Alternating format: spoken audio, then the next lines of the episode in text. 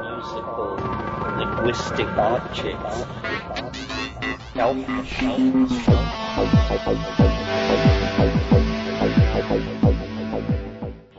Greetings from Cyberdelic Space. This is Lorenzo, and I'm your host here in the Psychedelic Salon. And uh, before we get into today's program, I want to thank two fellow saloners who have made generous donations to help us with the expenses associated with uh, publishing these podcasts. And those wonderful people are Brett J. and Perry B. So, Perry and Brett, hey, thanks a lot for thinking of us, and uh, I hope that your generosity is rewarded by Santa in a few weeks. And uh, as for Andy O and anyone else who wants to put the latest podcast of the McKenna series on some CDs for a holiday gift, well, uh, today's podcast will uh, wrap up this lecture series about appreciating imagination. And uh, there are quite a few little surprises in the uh, final talk of this workshop. For example, uh, he begins with his bullseye metaphor for the relative powers of various psychedelic medicines. And uh, then he goes on to make a statement about uh, the DMT elves that I've never heard him make before. And uh, that is where he says, I think that in service to the principle of parsimony, preferring the simplest explanation, these things, namely the beings encountered in DMT space, must be human souls. Now, I don't remember him ever saying this before, so uh, watch for it because uh, I'm not going to have time to comment on it later. Uh, in, in, fact, uh, there are quite a few uh, new and interesting ideas here, uh, like his description of what he thinks the eschaton, the end of time, might look like. So sit back, strap yourself into your seat, and let's enjoy one last ride with Terence McKenna here in 2009.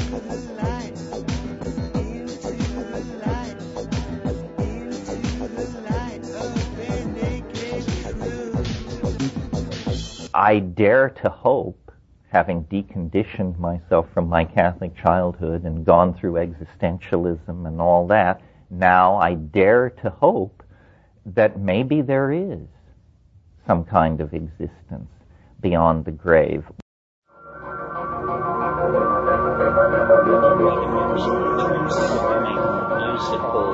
Linguistic objects, machines.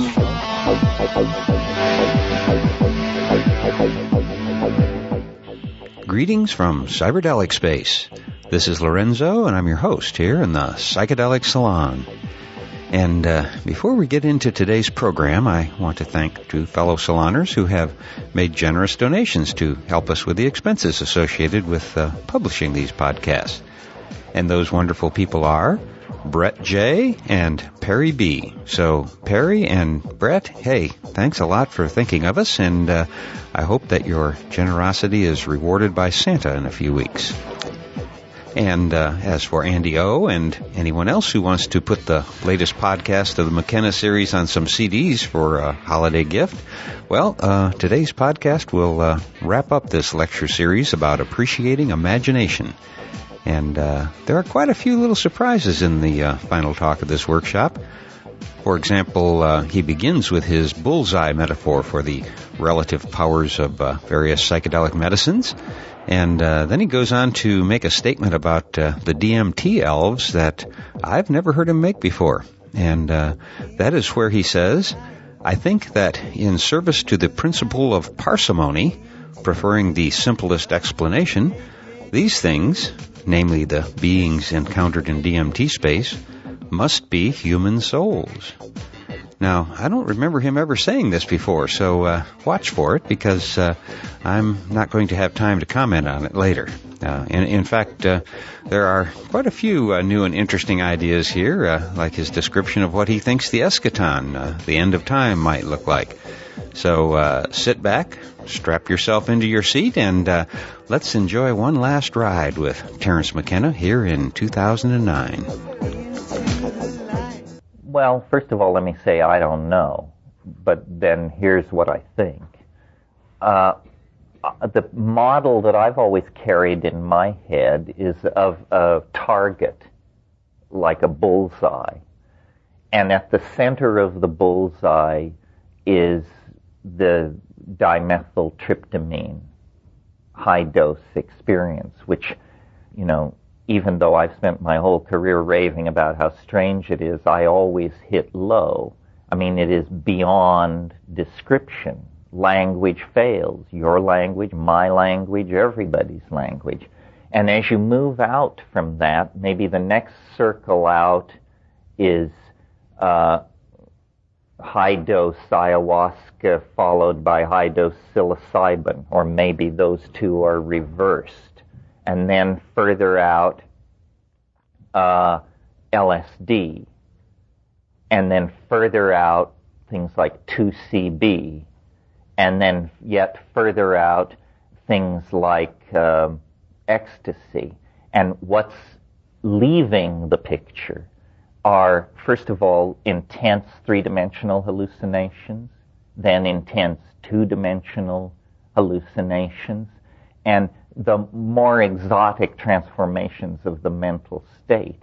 But I have the feeling that we're always aiming for the center of this mandala.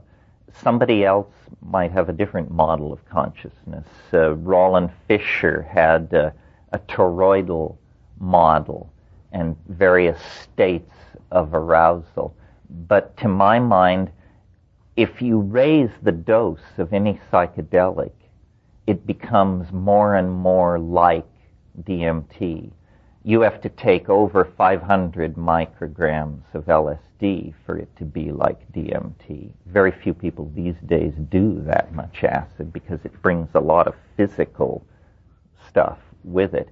Uh, ayahuasca at moderate doses is the classical hallucinogen of Amazonian shamanism that you've all read about. But double that dose and it becomes indistinguishable from DMT. Same with psilocybin. A, uh, if a five gram trip is a classic psilocybin trip, an eight gram trip is like a DMT trip. So now, some people are saying of alpha salvinorin that it's much stronger than DMT. It's much more frightening and bizarre. Um, just to save my sanity, I choose not to believe that. Uh, because I, if there's, I've been saying for years, if there's something stronger than that, I don't want to know about it. because that definitely pushed me as far as I wanted to go. I, my son, I think, has more experience with all of this than anybody else I know. And I said to him, where would you put it? And he said, it's almost as strong as DMT. And so it's, it, it's sort of like that. But then over this set of values and comparisons I've just made, you have to overlay the fact that like your blue eyes, your height, your body weight, your intelligence, and everything else about you that makes you unique, your uh, inherited uh, uh, uh allotment of drug synapses is unique. And this is why some people are sensitive to drugs, some people insensitive, some people extremely sensitive. And one of the things about exploring consciousness with substances is you have to sort of learn what works for you. You may have gotten the idea from hanging out with the wrong people that the way you explore drugs is by doing as many as possible and in as many combinations as possible. I couldn't do that. I have never done that and I can't do that. My body just can't take it. Uh, if I want a more intense drug experience, I take more of one drug. Uh, but part of exploring this area is to learn what works for you. For example, the most dramatic and easy to understand example, I think, is cannabis. Most people, after a preliminary brush with cannabis, which may last years, tend to decide that it somehow interferes or that it, they have memory problems or feelings of social paranoia or and abandon it. Some small percentage of, of people experience no short-term memory loss and basically can't live without it. I, I speak from first-hand knowledge of this condition. So uh, learning what works for you is uh, is very important, and then pushing that, push that uh, to its limits.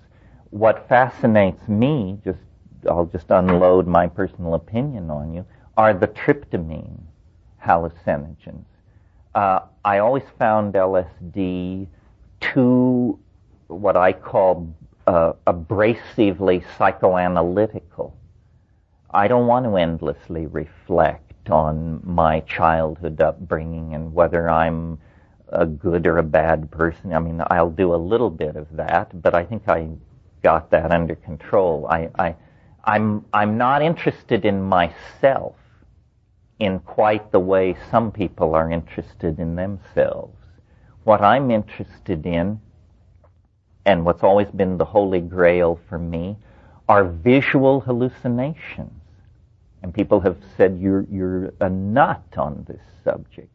But the reason I'm so into visual hallucinations is because when I'm seeing something that I could not previously have even imagined, then I am completely convinced I'm in the presence of an other because I couldn't think that up.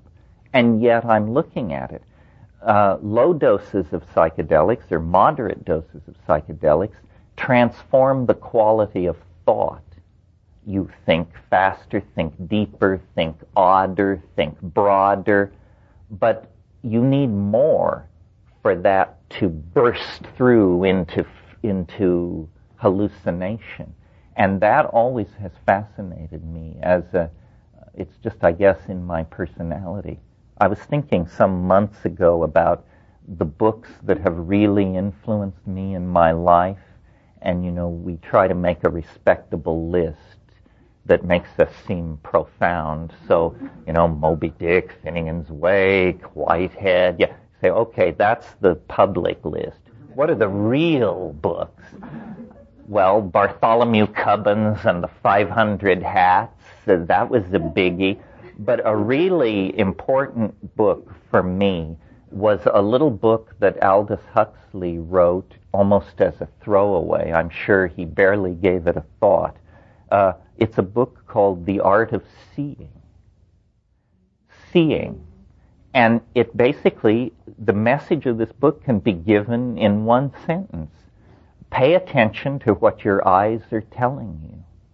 The eyes are it, and it's the visual thing that is so thrilling, so sexy, so infinitely deep. And in that book, Huxley tells you how to look at a painting by basically clear your mind, open your eyes, stand still. That's very important when viewing paintings. Stand still and let it come in. And then he gave advice. And, you know, this is advice which I've seen acted out in both of my children. Incredibly simple advice in the world of child rearing and incredibly important. And the advice was draw from nature. Literally, with a pencil. Draw things because drawing things forces you to look at them. And don't draw from pictures. If you want to draw a bowl of fruit, get a bowl of fruit. And then what you look at is you see how, uh, you say, oh, I see, when an object is red, its shadows are not black, its shadows are deep pink. And when an object has this curvature, then it spreads light around itself like this. And as you learn to look, this is a very impersonal process. You're not thinking about your childhood traumas or any of that stuff.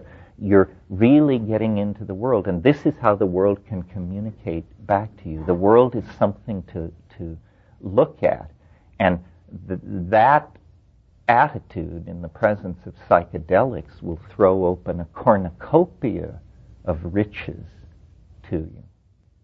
Did you want to say something? Yeah, Oh well, I sh- I whenever I I mean cannabis is in a different category. I mix cannabis with air, with light, with being awake, with being asleep. There was a period in my life when I used to awaken at 3 a.m. in order to smoke because I couldn't go from 11:30 to 6 uh, uh, without it. I mean, granted, I was in Asia and the rules were different. Uh, no, I, I don't know what life is like without cannabis. I hear there is such a thing. but uh, no, what I mean is, you know, I, I know people who say, well, we had a really far out time Saturday night. Uh, we uh, did 120 milliliters of ketamine and followed it with uh, ecstasy a half hour later, and then we broke out the nitrous, and somebody had a little 5-MeO with them, and uh, and I and then I say, how was it? I say, far out. And I don't doubt it for a minute. Uh, but well, one, I think I always want, I don't want to go any place that I can't find my way back to, because I might want to show somebody. And, you know, uh, it's sort of like the multi-body problem in mathematics. You know, you can calculate every point in a system if there are only three body, uh, two bodies, but you only have to add a third before it becomes beyond calculation. And drug synergies are an absolutely unexplored area. You cannot go to the medical literature and find any papers on what happens when you combine LSD with 2CB. There isn't such a paper on this planet. So if you're going to do that, just know that nobody has ever been there before. And I don't mean intellectually, I mean physiologically. Uh, I, I don't know very much about this, the death of this writer who calls himself D.M. Turner, but uh, he did die, and his book, his best known book, is a book that I felt was completely irresponsible because it advocated these multiple synergistic drug doses, stuff like I just said 2CB plus ketamine plus nitrous plus E plus this plus that. That's not how I would do it. I say, you know, single pure substances, and if you're unsatisfied with the experience, as Dr. Leary used to say, when in doubt, double the dose. But he didn't say, when in doubt, empty the medicine cabinet. uh, just double the dose. Thank you. And Tim was a pretty reckless and wild ass kind of guy. So if he took that position, I think we don't have to be ashamed to line up behind that. Yeah. Ketamine. It has a lot of enthusiasts. Um, first thing, the most effective way to do it is by injection. Automatically, this raises flags of alarm for me. I just somewhere picked up the idea that banging things is a bad idea. Um, but let's move past that because it can be snorted. And uh, anyway, uh, ke- ketamine is what's called a dissociative anesthetic. It is not an alkaloid. It is a veterinary anesthetic. In other words, if you have a racehorse and you need to put it wrap its tendon or work on it in some way, this is the drug of choice. Um, I cannot deny that the experiences that I had, and I only had five, were very, very interesting. Uh, I always did it in the presence of a physician, and I always did quite, as I understand it, quite high doses. In other words, I did around 140 milliliters. Uh, yeah, milliliters. Uh, one of the things about ketamine is it's active over a huge range. Some people who roll it into their lifestyle tend to do small doses, like 40, 50, 60. when used as an anesthetic uh, in pediatric surgery and stuff like that, 600 milliliters IV push, that would be like being hit by a tra- freight train moving at 10 times the speed of sound. You would never know what hit you. Um, uh, it's a kind, for me, I'm just speaking subjectively, uh, it was a sort of empty space. It was a light filled space, and the metaphor that came to me was it's like a new skyscraper and they don't have any tenants. So there are these endless hallways lit by fluorescent lights and wonderful water coolers every 300 feet, but there's nobody there. And uh, I talked to Rupert about this because one of the things we've kicked around over the years is the idea that drugs are like morphogenetic fields. And so, for instance, when you take psilocybin, it takes you. And in a sense, you are participating in every psilocybin trip anybody ever had. And because it was taken for thousands of years by Mesoamerican shamans, it's been decorated by them in a sense. It has their mark on it. And so the, the morphogenetic field is extremely stable. Nothing you can do in there. You may be able to carve your initials on a picnic table or something, but not, you're not going to be able to make major changes in that landscape. But suppose we have a, suppose you're a drug chemist, and suppose you read one of Sasha's papers where he tosses out the thought that the O-methylation in the 4 position of the trimethoxy isomer of the this and that might be hallucinogenic, and you make it. Nobody has ever taken this drug. It's a synthetic drug. You have made it, and now you're going to take it. And in a sense, if you come down saying this was an incredibly beautiful visionary experience, the next person is very likely to have a beautiful visionary experience. If you come down saying it was nightmarish and I felt bugs crawling under my skin and stuff like this, what's happening is the morphogenetic field is crystallizing around this drug. And the feeling I had with ketamine was it's really pretty undefined territory. Um, the one thing I learned from ketamine, and I actually have I have to give it credit for this, is I got so loaded on that stuff that I lost the concept loaded. And that's never happened to me before.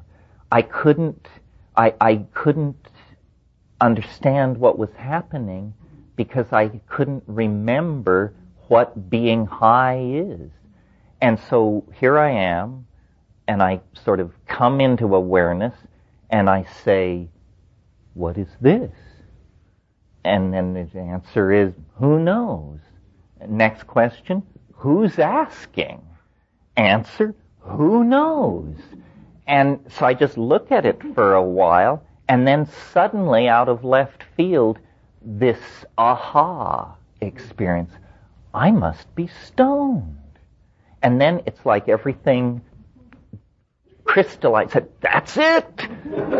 I'm a human being. I took a drug. I'm lying on the floor. This is a trip. He said, Oh, this is a trip. Gotcha. Now I know what's happening. We're having a trip. Okay, let's have the trip. And, but until I got that sorted out, it was like the biggest, huh? Uh, so I, I would not, um, I, I don't prefer it because m- part of my ethic I guess you would say, is that you should be able to communicate your experiences. It's almost like an obligation. It's like if you go fishing on our lake, you should give some of the fish to the village. If you go fishing and catch a lot of fish and eat them out in the boat and come back with nothing but bones for the village, then this is kind of bad behavior.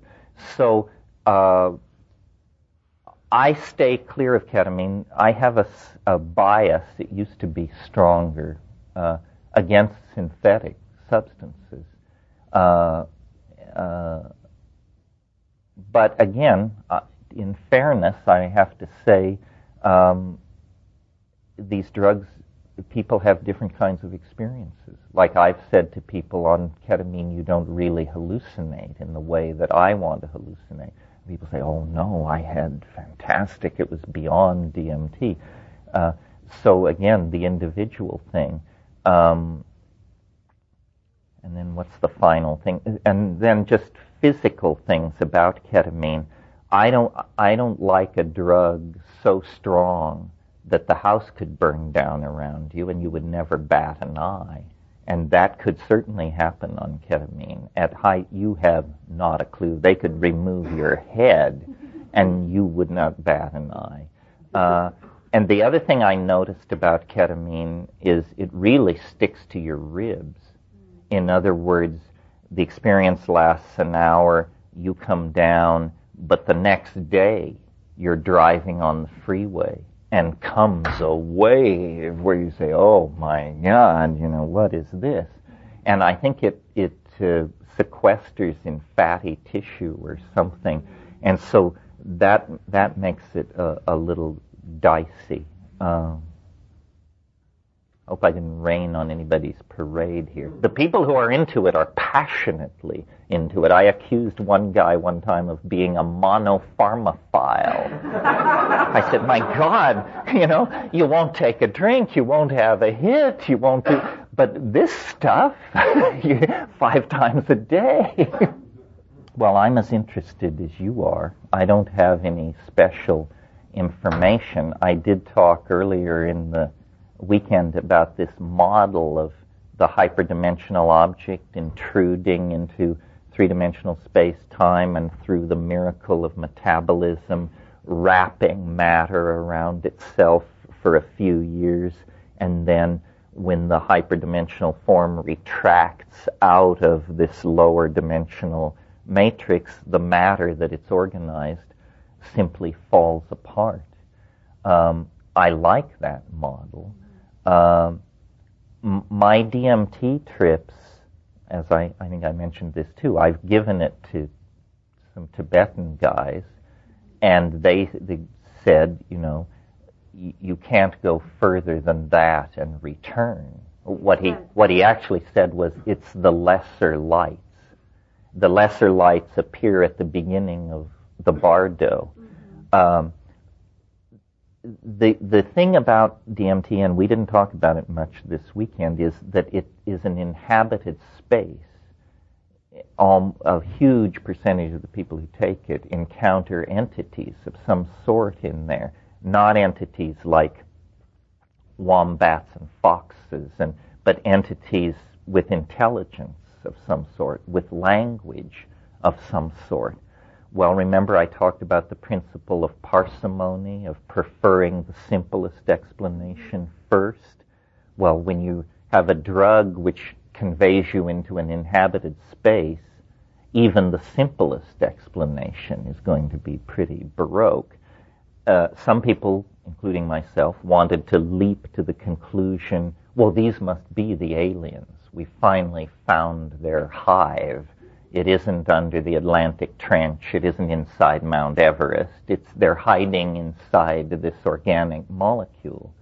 Uh, but I think in service of the principle of parsimony, preferring the simplest explanation, these things must be human souls. Uh, it's easier for me to believe in the human soul than to believe in a colony of extraterrestrials camped inside an alkaloid. Uh, but it's not that easy for me to believe in human souls. But still, the feeling you have from these things is one of immense affection for humanity. That wouldn't come from a diplomatic mission from Zubenelgenubi this intense love. We're, uh, and so I dare to hope having deconditioned myself from my Catholic childhood and gone through existentialism and all that, now I dare to hope that maybe there is some kind of existence beyond the grave. One of the funny feelings, there are a number of, how could you call it, thematic layers in the DMT experience. But one of the thematic layers is weird as this place is that you burst into, it's somebody very strange worked very hard to produce a place that they thought would be reassuring to a human being. And the analogy, it's stronger than an analogy. The feeling that comes through is this is like a maternity ward. I, it's as though you're being born. And these marvelous self-transforming Fabergé crystalline 4D toys that they're handing out in this space may be to them nothing more than the equivalent of those uh, extruded plastic geometric shapes that we hang on a string over a bassinet. And if you ask a child psychologist, why do we do this? They say, well, it uh, coordinates the child's ability to see spatial and so forth and so on. It's very like that. You have been born into an alien world, and the only thing you can do is gape, basically gape in utter amazement. And uh, everyone is surrounding you, and uh, and they're saying, you know, w- welcome, it's okay, be happy. Well, then, if it is like a maternity ward, then one can know as much about whatever universe that is as one could deduce about this universe from looking at the four walls of a maternity ward in a small hospital in, say, Salinas. In other words, if you were to actually die rather than smoke DMT, then apparent, then if we follow this model, then you would be in that place, but there would be no going back to this world after five minutes. Instead, there would be the next five minutes in that place, followed by the next five minutes. And I can tell within hours you would be beyond the reach of all human, anything you have ever called humanness or thought of. In other words, this isn't a world where one comes back and whispers in the ears of people and bangs doors in the middle of the night. It appears like once out of the body, this incredibly enfolded and compacted field called the soul begins to unfold into its death rite, I suppose you could say. And quickly one would become incomprehensible to this world, and all that is retained is the affection for, for us in our limited uh, situation. Uh, of course, thinking along these lines, I've looked at the literature of near-death experience. What those people are describing is something far more mundane than a DMT trip. Either they are dumbing down the DMT trip and suppressing the oddness of it, or they're having a quite different experience because what's being said in the near death thing, generally, generally, is a tunnel mm-hmm. and then loving relatives, reassuring and familiar people. The DMT thing is a tunnel, but it isn't loving relatives waiting at the end. It's a welcoming committee of professional midwives and they they help you through. So I would suggest, without uh, great heat, that if we want to study the near death and after death experience, that actually you come far closer to dying, whatever that means, on DMT than you do in drownings and things like that. Well, any situation can be looked at from a point of view that reveals the whole fractal. In other words, what it's saying is experience is holographic on one level, but linearly sequential on another level. In a way, this leads into, or this is a continuation of this discussion of death. Because if we leave off the historical modeling and turn toward the modeling of an individual life with the time wave, then again, there is a message of hope. It says the most novel and amazing thing that will ever happen to you is the last thing that will ever happen to you. And I would like to believe that. I would like to believe that we gather our experience, we become wiser, we meet people, life becomes more novel, we have children, they have children, we have success, we have failure. Our life, you just get, if you're living right, your life should just get more and more baroque, beautiful, complicated, mysterious, and then you die. And then it really gets interesting. Uh, that's what I'm, that's what this all seems to want us to believe. Let's put it that way. This is def, and then people say, well then if, if the world is fractal, if then is it not true that the evolution of an individual could be extrapolated to be the evolution of the whole system? And then that leads to the mildly unsettling possibility that what this great transition we're moving toward is, is not uh, T1 for everybody, but D1 for everybody. In other words, death. Death is the thing that really stirs us. We don't know what it is. We don't know whether we're supposed to flee from it or race toward it. Uh, and people say, well, then is it possible that, just to take the date 2012 as a marker, is it possible that everyone would die? It's possible. Uh, I've looked a lot at asteroid impactors because the people who study these things know that this is not an act of God or a miracle, that this happens. It has happened. It will happen. And it happens on different scales from things like meteor crater in Arizona 50,000 years ago. Everything within 800 miles of that impact died instantly 50,000 years ago. But 65 million years ago, an object the size of Manhattan impacted in the Gulf of Campeche, and nothing on this planet larger than a chicken walked away from that. Well, now, if you talk about ecological disaster, there's never been one like that in the history of the planet. Thousands, tens of thousands of species died. Entire orders of animals were wiped out. The continents were rearranged. But guess what?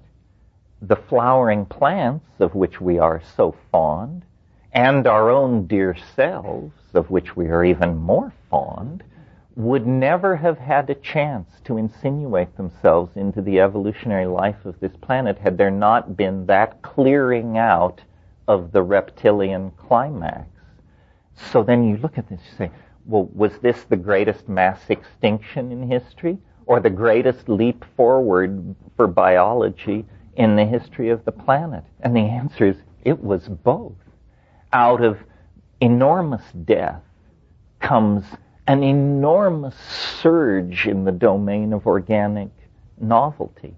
Uh, I prefer to think that it is not a planetary catastrophe or a mass dying. And I'll, I'll tell you why. And this is a place, this is, now we're working from the notebooks. In other words, this is not prepared for public consumption. This is something I meditate on in the baths. I can't help but notice that as novelty increases in time, according to this model, that the spatial domain of its focus narrows. So, for instance, in the early phase of the time wave, the, the stars are condensing and the galaxies are forming. We could say that the entire universe is moving toward novelty. But once carbon chemistry appears, the cycles of fusion in stars and production of heavy elements and things like this are stabilized. And the domain of novelty becomes biology. And for a uh, billion and a half years, biology evolves and adumbrates its forms and moves from the prokaryotes to the eukaryotes to the multicellular. The conquest of the land begins. But then, uh, with the emergence of language using and tool using higher primates, in a sense, novelty leaves the domain of organic life. And organic life becomes metastable and evolution and mutation happens.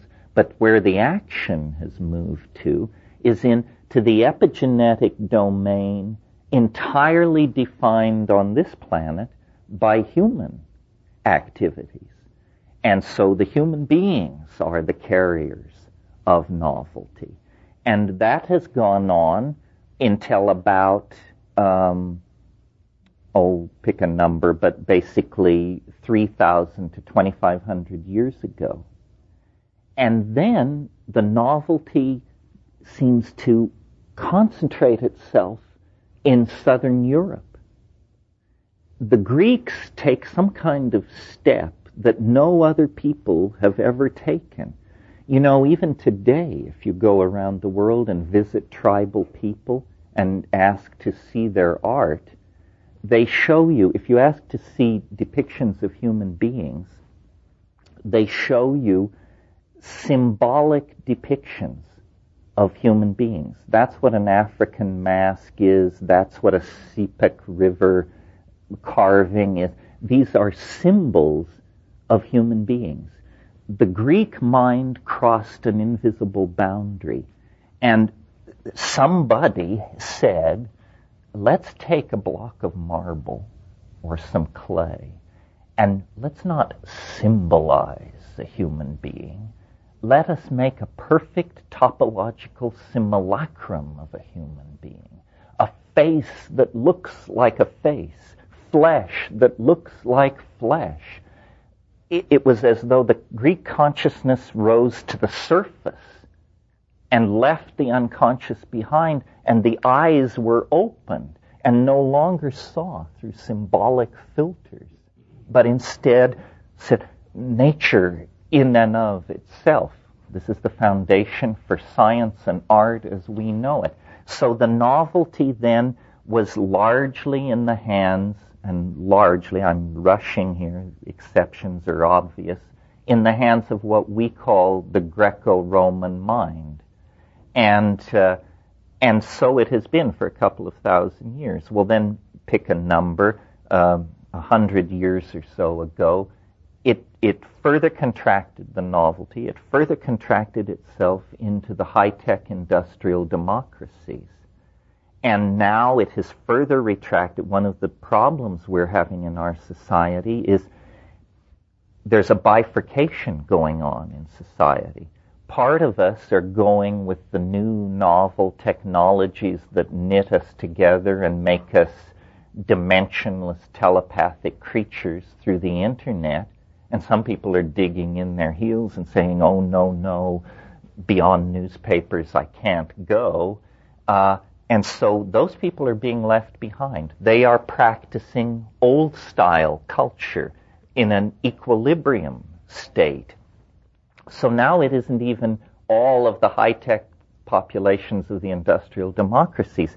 As we get closer to 2012, if this process uh, proceeds, then the source of novelty will constrict even further. And I guess it may eventually come down to one or two people or a group of people, and maybe those people will make a machine. And then the machine will be the source of the novelty, and all of us will be put out to the pasture of equilibrium and maintain the rest of the world as it was, but the novelty will have focused to some kind of incredibly intense point. And so, looking at it from that model, it's hard to see how it could be an asteroid impact or something like that because that would affect all biology, all geology. It would completely violate this long-standing tendency of the novelty to um, uh, concentrate itself. Well, now the Buddhists have an interesting perspective that maybe has something to do with this. There are many schools of Buddhism, and I don't want to get into the that, but uh, there are schools which hold the following doctrine that if a single person could attain enlightenment, then all sentient beings in the cosmos would attain enlightenment instantly.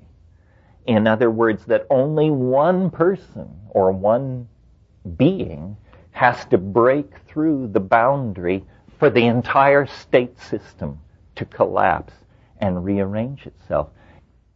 It's December 21st, 2012, and through the worldwide VM, VRML hookup of the internet, everybody with an IQ above 10 has gathered in the great collective space to witness the first attempt to send a human being through time and uh, at the World Temporal Studies Institute at La Chorrera in the Amazon, uh, the president of so and so makes a speech. The lady time traveler makes a speech. She straps on her helmet.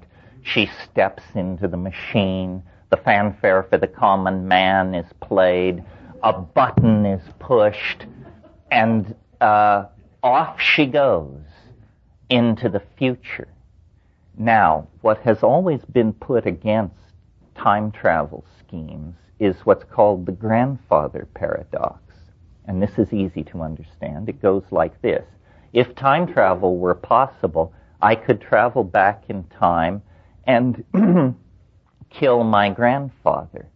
If I did that, I wouldn't exist, so I couldn't do it. Therefore, there's a closed loop of paradox Therefore, time travel is impossible. I put this to the mushroom, and it said, well, uh, time travel is possible, but you can only travel backward in time as far as the moment of the invention of the first time machine. You can't travel further back in time than that because there were no time machines before that. So it's a kind of barrier. Well, so then I thought, hmm. so then here was my model of what would happen when the lady Temponaut sails off into the future. Let's forget about her and ask the question, what happens next in our world? And my first guess was what happens next is thousands and thousands of time machines arrive from all points in the future. They have come back through time to witness the first time machine take off. It's as though you had a Piper Cub that you could fly to Kitty Hawk, North Carolina, to that windy morning in late December when the brothers Wright rolled it out of their bicycle shop and fired her up. And then I said, well, but wait a minute. We haven't dealt with the grandfather paradox. One of these time machines from the distant future on its way to the first time flight could stop off and kill the grandfather of the driver of that time machine, and we haven't gotten anywhere at all. So then I, I produced a slightly more complicated model, but at the, but it works. And so here's, here's what it is. It's that because the future is not what we think it is, uh, well, here's a, here's a, a, a metaphor which makes it more clear. in this world that we're living in right now, we have people such as Bill Gates and his research and development teams. And we have people such as the upriver people in Don that I spent time with, bare-assed people living at a very minimal cultural level. Gates and his people and this, this Amazon tribe occupy the same planet and the same moment in history. But who is influencing who? Very few people in the world are taking up the Amazonian lifestyle or point of view. Millions and millions of people are going Gates direction, and more and more will. So what I concluded from that is that advanced states of culture tend to squeeze out or mitigate less advanced states of culture. Now let's return to the time flight. What happens when the lady at Temponaut goes into the future is not that time machines arrive from all over the future. What happens is that the entire rest of the history of the universe happens instantly. In other words, a future evolutionary developments, conquest of the galaxy, vast technologies that allow starflight and wormhole travel and all that, the fruits of all that are delivered instantly to our doorstep in 2012. I call it the God whistle model. In other words, we end the whole thing. We, we collapse the state vector and everything goes into a state of novelty. And it's a, and what happens then, I think, is uh, the universe becomes entirely made of light. This is a sort of the cherry on the cake. You know that there is uh, something in physics called the principle of parity. This is that particles can appear out of nothingness as long as they appear in pairs such that after a certain period of time, the two pairs and not the, the two portion, the, the members of the pair encounter and annihilate each other. And when this happens, physicists say parity is conserved. Now, it's known in quantum physics that there is a phenomenon called vacuum fluctuation. A vacuum fluctuation is a situation where in absolutely empty space, suddenly out of the quantum subspace, particles jump into existence. They follow trajectories, they encounter each other, they annihilate each other, parity is conserved, and so it's okay. It's okay. Well, so then you talk to these quantum physicists and you say, well, well, how large can one of these vacuum fluctuations be? And they say, well, most of the, they last milliseconds, nanoseconds. You say, well, is there a theoretical upper limit on the size of a vacuum fluctuation dictated by theory? And they say, no, no, no. It's simply that the longer the fluctuation lasts, the rarer it is. So, in other words, the longer a fluctuation lasts, the less likely you are to encounter one. Well, then you say, well, is it possible that this entire universe is such a vacuum fluctuation? You say, well, yes, but that would be very rare to have such a long one. You say, well, hell, you only need one. Calculating the probability of a unicate event is a fool's game. I mean, it's either 100% sure or zero sure. Uh, so, uh, so here is a model, and I took this from the Swedish physicist Hans Alfvén, who hasn't gotten enough credit, but who's really a very interesting thinker. Imagine that the universe is this kind of vacuum fluctuation a 17 billion year long vacuum fluctuation. Well, what it means then is that at the Big Bang, not one universe was born, but two and they sailed off into superspaces and have no connectivity with each other, or they have Bell non-local connectivity or something. But anyway, they are distinctly separate. And, but they are, unbeknown to each other, on a collision course with each other. Parity must be conserved eventually. And a model like this holds open the possibility of the instantaneous transformation of the entire cosmos because the collision of these two universes would not occur in three-dimensional space. It would occur in a higher dimensional space. So this cosmological model holds out the possibility that all matter in the universe could be instantaneously canceled in this encounter with the antimatter twin that was born at the beginning of the cosmos. Okay, if you're still following, we're almost to pay dirt.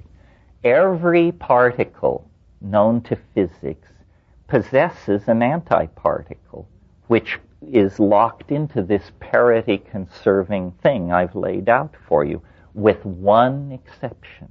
One astonishing and amazing exception. The photon has no antiparticle. There is no antiphoton. So this universe that is on a collision course with itself in hyperspace, at the moment of the conservation of parity, all matter vanishes. And what is left is a universe made entirely of light. And we have no model for, or I have no model, uh, for a universe made of light there would be no gravity, because gravity is a property of matter. Such a universe could be modeled. And then the question is, well, then what would happen to forms? What would happen to your body, my body, this planet? The answer is no one can know. But it is very interesting that the esoteric traditions of nearly every religion uh, talk about light a great deal. Talk about ascent to the light, cultivation of the light, the after death vehicle as a thing made of light. So uh, I just put this out here because it occurred to me. My imagination, in an effort to make the assumptions of novelty theory congruent with the known laws of physics, I discovered, you know, this sounds like wild hair stuff, but no violation of the known laws of physics is involved in this scenario. So perhaps what enlightenment is, is it happens to an entire universe when it drops its matter and antimatter out of its, uh, out of its structure and it becomes entirely made of light. That would certainly fulfill uh, the novelty theory. Anyway, that's enough of that malarkey. Well, you see, the way the novelty theory is structured is you have this wave, uh, and it is iterated on different scales. And iteration, if you have a given level, let's call it A, above A is a larger level that is A times 64. Below A is a smaller level that is 164th of A. And wherever you are in the hierarchy, this is true. Levels above, 64 times larger. Levels below, 64 times smaller. Well, modern astrophysics says they're arguing about it right now, but the universe is between, is under 20 billion years old. Everybody agrees on that. And the question is, is it 9, 12, 13, 14? But it's under 20. The, the time wave has a cycle, the largest cycle I have found necessary, except for the prime number research, is a 72 billion year cycle. So let's call that the top cycle, the A level. A 72 billion year cycle, plenty of time to, for the universe to evolve to its present state. Below that level is a cycle 164th that size. What would that be? Roughly 1.2 billion years. At the initiation of that cycle, uh, uh, I don't know, some dramatic thing happens in biology. Below it is another cycle. Uh, if the B level is 1.2 billion years, then the next level is 164th of that. I think it's roughly 275 million years. Next cycle, um, divided by 64, whatever it is, uh, 750,000 years. Uh, next cycle, and you see where I'm going. Well, eventually you get to a cycle that's 4,306 years in duration. That is basically the cycle of late history. I mean, certainly there was history before 4,000 years, but the continuous march of global civilization over the last 4,000 years. Well, then the next cycle down is only 67 years long. And I mentioned it last night from 1945 to 2012. Each cycle begins with a bang, literally. Uh, below the 67 year cycle, there is a 384 day cycle. And I, and that is, that will run from late 2011 somewhere in November 2011 to the end of 2012. and I call that the year of the jackpot. It's a 13 month year, but the entire history of the universe will be reprised in that 384 day period. Well, then comes a six day cycle. By this time, either I will have gently bowed out or the entire world will be aware of what is happening because the novelty will be so intense. Imagine a six day cycle in which the entire previous 67 year, 4,306 year, up to the top level are all being compressed and replayed in six days. Well, then comes the hour and 35 minute cycle. Then comes the minute and a half cycle. Then comes the 1.3 second cycle. Now, at that point, 1.3 seconds, if we assume that the cycles cannot be iterated beyond the level of Planck's constant, which is 6.55 times 10 to the minus 23rd erg seconds, the way for you to think of that is as a jiffy. Uh, it's the it's the grain of the universe. We don't feel the need to go be, to discuss lengths of time shorter than that because there aren't lengths of time shorter than that. Time comes in those packets of that size. Uh, well, if you're at 1.3 seconds cycle, you still have 13 cycles to go through before you reach the realm of Planck's constant. And you have come through 13 cycles. So the universe is only half done 1.3 seconds before its end. That's why asking what will happen in 2012 is preposterous. The mind fails half of the universe's evolutionary unfolding will occur in the last few milliseconds of its existence because of the asymptotic acceleration of the expression of novelty.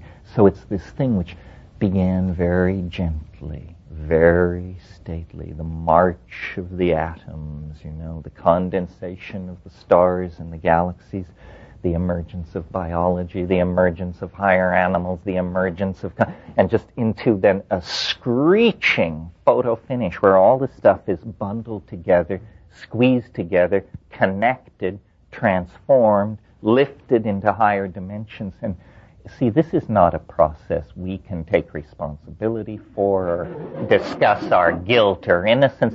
This is the cosmos itself tearing loose from its previous constraints and moving ever faster toward ever greater freedom with ever more appetite and momentum until it is it achieves its goal which is infinite novelty throughout all space and time holographic connectedness god-mindedness you know whatever your vocabulary is yeah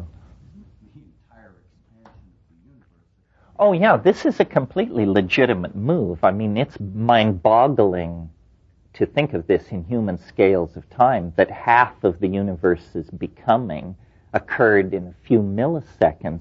But dig the fact that is the position of orthodox physics as we sit here. It's simply that they say it happened at the beginning.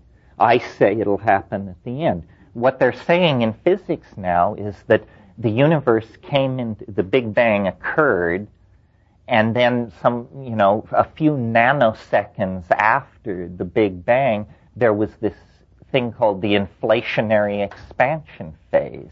It lasted a few nanoseconds, and in those few nanoseconds, the universe became several order, uh, uh tens of orders of magnitude larger than it was. So it's a, it's a legitimate move in physics, however counterintuitive it may seem uh, on the human scale, yeah. Have you worked with the many worlds? Well, the problem with the many worlds theory is it just, it violates the principle of parsimony. In other words, that is not the simplest explanation. That's an inc- Do you all know what this is? It's the idea that whenever a process in the universe encounters a bifurcation point, that it goes both ways. In other words,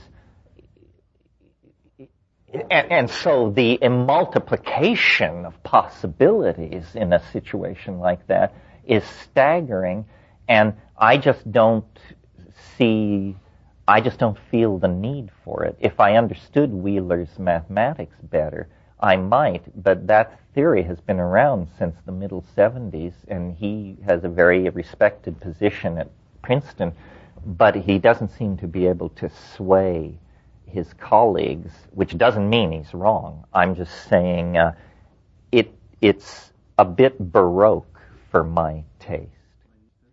Well, once beyond the zero point, by definition, novelty must mean the simultaneous realization of, of bifurcations of all sorts.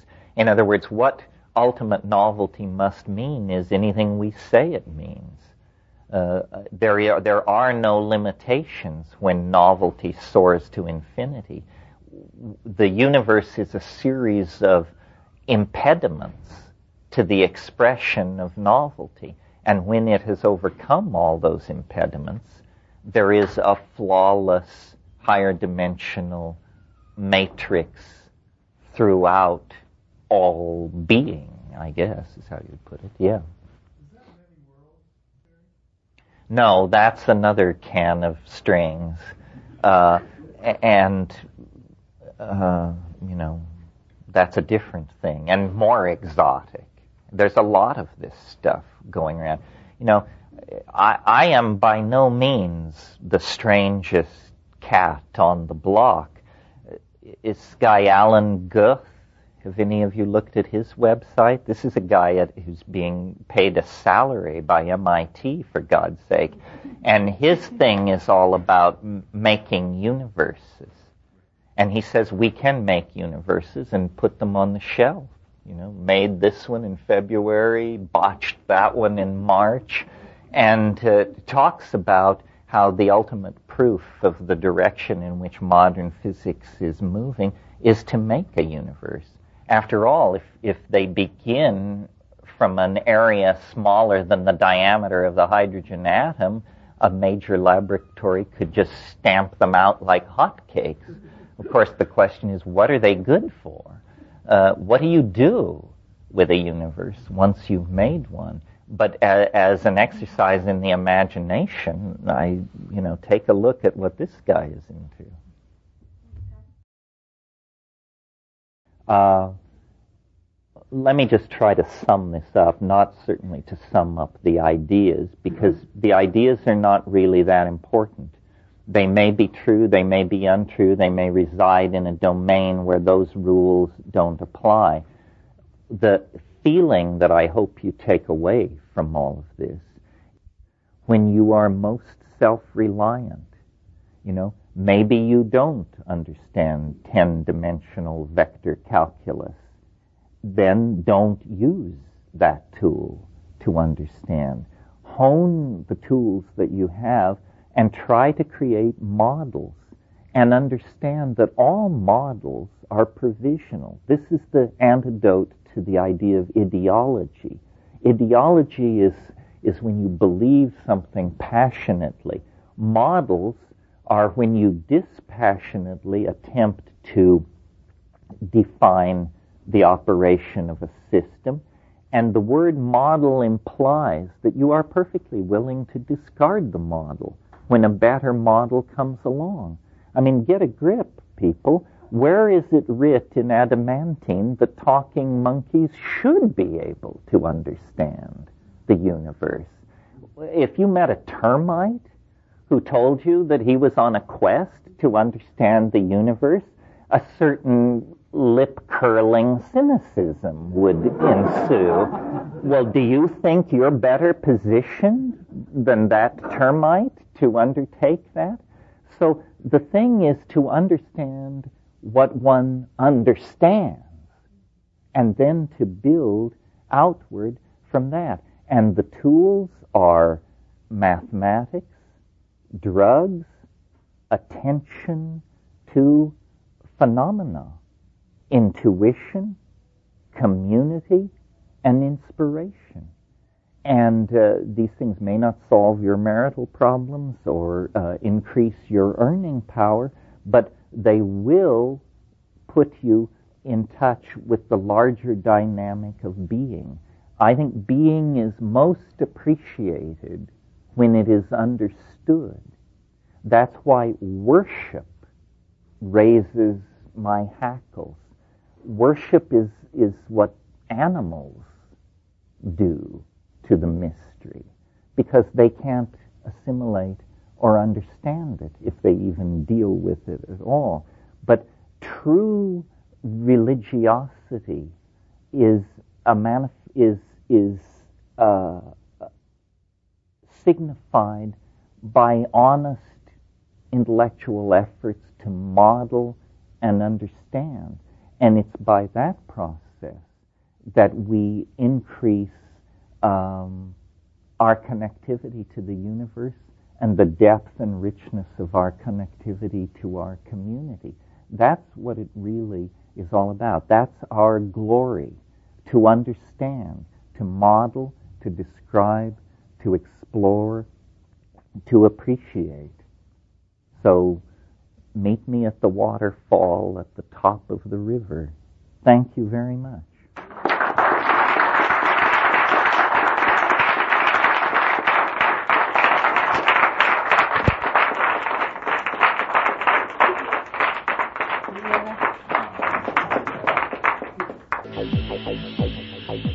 You're listening to the Psychedelic Salon, where people are changing their lives one thought at a time. Meet me at the waterfall at the top of the river. That sure has a nice ring to it, don't you think? But as I said earlier, I won't be commenting on today's talk because there are a couple of other things I want to cover and we're already over my normal time limit. But uh, there is one thing I've been putting off for the past couple of weeks and I want to be sure to cover it now. While we've talked about it here in the salon before, I thought that uh, maybe we're due for another go at it and that is the desire of some of our fellow saloners to uh, become involved in psychedelic research as a profession. Now, uh, Rosemary, one of our fellow saloners, raised the issue again in an email, and uh, here is part of what she asked. I know you've had a couple of podcasts that answer this question that I'm about to ask, but there's so many to sort through to find this one little answer. One of the podcasts had a letter from Ann Shulgin stating how young people can get involved in psychedelic research. All I remember was to volunteer as much as possible. And uh, then Rosemary went on to uh, describe her particular situation, which uh, I won't go into here in order to maintain her privacy. But her situation isn't all that different from uh, yours or uh, many of our other fellow saloners. Uh, so Rosemary then goes on to say, So I figure I have two choices. Save money as much as I can and escape from this whole mess, or I could go back to school and try to find my place in this broken society. Well, one of the few hopes I have for society is psychedelic research. How do I get involved again? What's the best degree to start with? Neurosciences? Psychology? Anything else? I'm also saving up for the next Burning Man to hopefully meet more people in this community, the people that want to make changes. Also, I want to thank you for what you do and for giving me hope that there's still people out there that care as much as I do about our sacraments and how they can change this world for the better. Well, uh, thank you for those kind words, Rosemary, and uh, I certainly understand your predicament. To be honest, I'm uh, glad to be in my 68th year and not my 18th year. While uh, life may be a lot more interesting these days, it also is considerably more challenging, and uh, there are a lot more choices to be made. Now, I can't remember either uh, what podcast had that advice from Ann Shulgin, so I took the lazy way out and contacted a few of the elders and asked their opinions. And uh, one of the people who uh, quickly responded was John Hanna, the uh, producer of the Mind States conferences, and who is uh, currently a senior editor at uh, the Erowid Center. Uh, John has also been the editor of many publications and books involving psychedelics, and including my book, The Spirit of the Internet. Here's what John had to say. If she has not yet read it, I'd point her to Andrew Sewell's article that appeared in the Entheogen Review titled so you want to be a psychedelic researcher. It's posted online at Erowid here, and he uh, gives the URL, which is a long one. Uh, but if you go to uh, erowid.org and uh, search for Andrew Sewell, S-E-W-E-L-L, I'm sure you'll find it, and uh, I'll put a link to it on uh, today's uh, program notes on the psychedelicsalon.org webpage.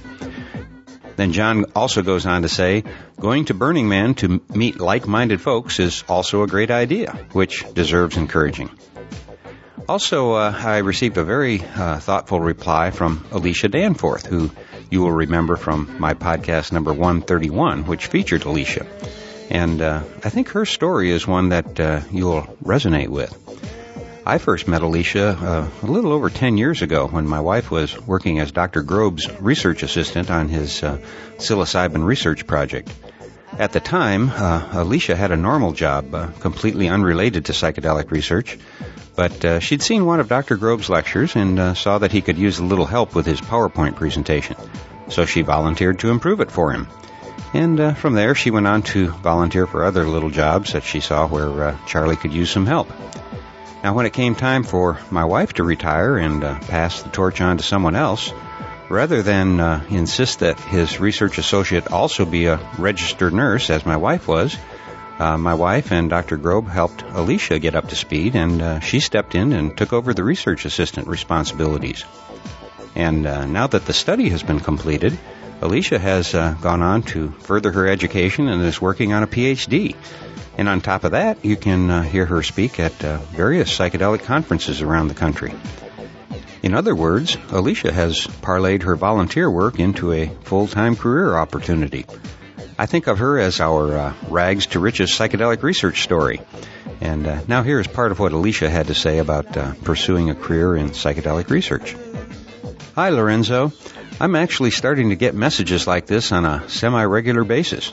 I know Charlie receives them all the time. Below are parts of a recent reply I sent to a young woman I met at the Horizons conference. The most important question to ask before embarking down a path is, where do you want that path to lead? The laboratory, a clinical setting, the classroom, or other setting? What do you see yourself doing? What are your strengths and skill sets?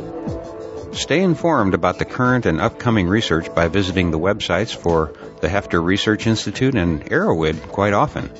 Here's a link to an article that appeared in their bulletin a few years ago and that will be of interest to you.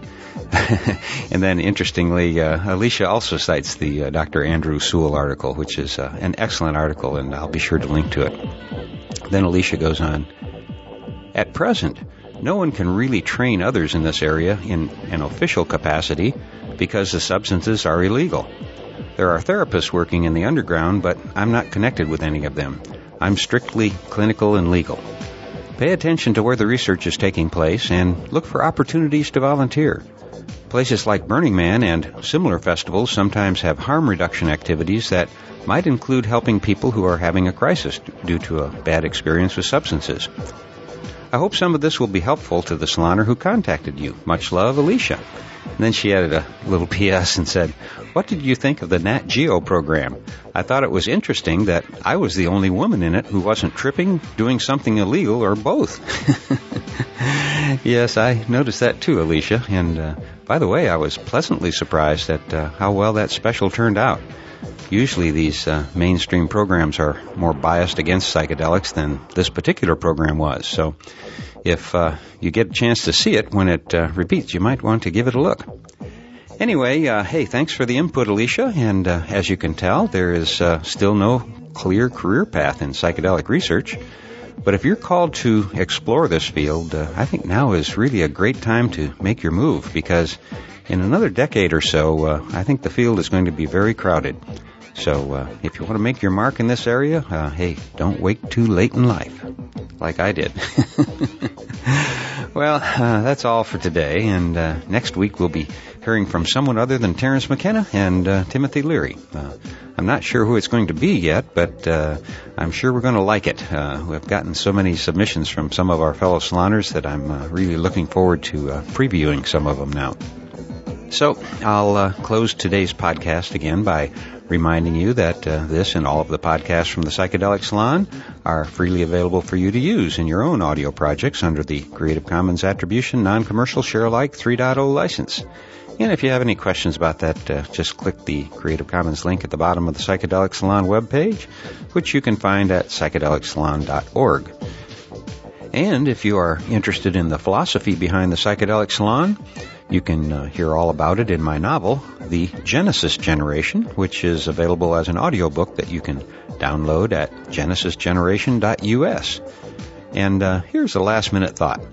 I know that uh, Andy and a few other fellow saloners are making CD copies of uh, various podcasts to give as holiday gifts. Well, that got me to thinking about the fact that uh, since the Genesis generation isn't in paperback, you really can't pass it along to a friend once you're finished with it. Of course, uh, I have been pleased to hear that uh, a lot of people are listening to it more than once. But if you're finished with it, uh, you certainly have my permission to uh, make a copy and pass it along to a friend. So, uh, hey, between now and the end of 2009, if you own a copy of the Genesis Generation and uh, want to give it to someone else, well, you have my permission to make a copy and pass it along without any feelings of guilt. Happy holidays to everyone. And for now, this is Lorenzo signing off from Cyberdelic Space. Be well, my friends. If you're living right, your life should just get more and more baroque, beautiful, complicated, mysterious, and then you die. And then it really gets interesting.